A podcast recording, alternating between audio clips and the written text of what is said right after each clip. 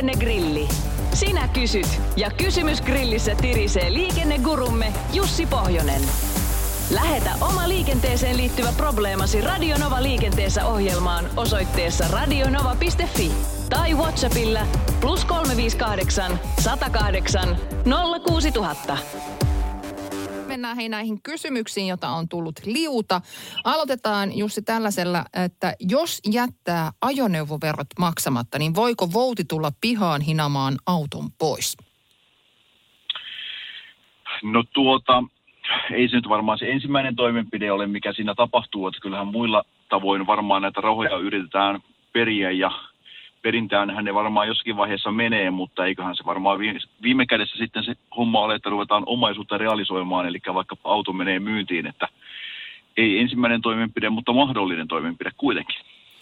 Pysäköintiin laittoi nimimerkki tietämätön tämmöisen kysymyksen, että jos on parkkialue, johon saa pysäköidä 24H, niin että se on erikseen kilvellä merkitty, niin pitääkö käyttää parkkikiekkoa?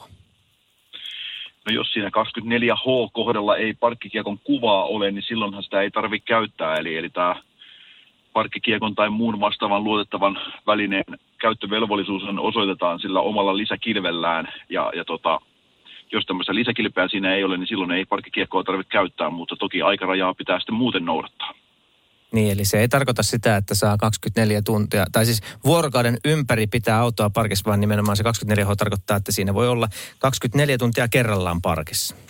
Juuri näin, muutenhan se lisäkilpi olisi tuiki tarpeeton, jos se olisi niin kuin, että 24 tuntia alkaisi aina alusta, niin silloinhan se pelkkä P-merkki taitaisi riittää siihen. Riittääkö se sitten, että niin oikeasti siellä siirtää vaan sen toiseen parkkiruutuun sen auton, niin sitten saa uudet 24?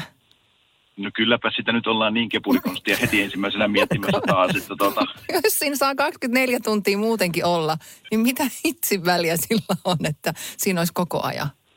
No niin, mutta sitten tietysti varmaan siihen saattaa se tulla, joka kiroilee, kun ei saa ikinä autoaan parkkiin, kun siinä joku käy siirtelemässä sitä ruudusta toiseen. Että tietysti kyllähän niillä niin joku tarkoitus näillä rajoituksilla on ja yritetään mahdollistaa ja ainakin ennaltaestää sitä, että se ei muutu miksikään kaatopaikaksi eikä varastopaikaksi eikä sellaiseksi se mm. alue. Eli, eli tota, joku, joku ideahan niin se varmaan on, mutta eihän se tietysti mitään metrimäärää ole sanottu, että kuinka paljon se pitää siirtää ja missä sillä pitää käydä. Että kai se pienikin siirto riittää. Jupe kysyy seuraavaa. Jos auton kojelauta kameralla tai kännykällä saa kuvattua törkeän liikenteen vaarantamisen ja toimittaa sen poliisille, niin voiko poliisi puuttua jälkikäteen asiaan sakottamalla tai muuten?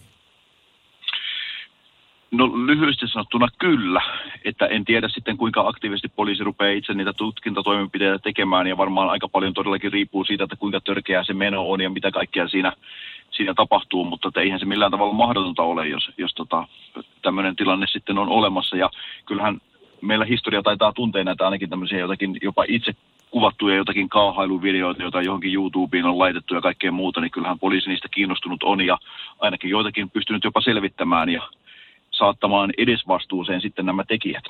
Minkälaisen kannan muuten otat siihen, että esimerkiksi onnettomuuspaikoilla kuvataan siitä ohi ajettaessa? No ei ohi ajettaessa hyi ikinä ei saisi sellaista tehdä, että, että, että kun siinä vielä tuppaa käymään niin, että sitten pitää vielä hidastaa ja, ja tota, sitten se koko muukin liikenne rupeaa siinä hidastumaan sen takia. Ja sitten kun se kuva epäonnistuu, niin pitää palata takaisin, että saisi vähän paremman kuvan ja kaikkea muuta. Että mm. kun on kaoottinen tilanne jo valmiiksi, niin sitten sillä omalla toiminnallaan ei pitäisi kyllä ruveta sitä enää millään lailla sotkemaan. Siis ihan ehdottomasti en kuvaamista vastaan ole, että jos vaikka tulet ensimmäisenä kolaripaikalle ja siinä pitäisi taltioida jotakin onnettomuusjälkiä tai jotakin muuta vastaavaa tällaista, niin siihenhän on loistava apuväline nimenomaan juuri kamera, mutta tota se, että lähdes niin kuin vaan omaa kuva-arkistoasi täyttämään tai jonkun juttuvinkin tai juttupalkkion toivossa rupeaa niitä kuvia ottamaan, niin, niin niin ei saa kyllä tehdä eikä kannata tehdä. Sitten mennään seuraavaan kysymykseen, jonka on lähettänyt nimimerkki Kugamies. Hän kyselee, että jos hinaa autoa 60 alueella ja edessä ajaa 40, niin saako ohittaa vaikka hinaan?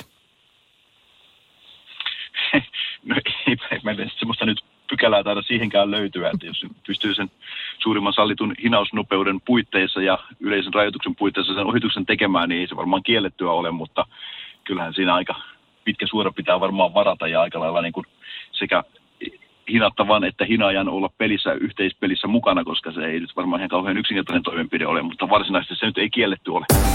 Radionovan liikennegrilli. Lähetä kysymyksesi osoitteessa radionova.fi tai Whatsappilla plus 358 108 06000.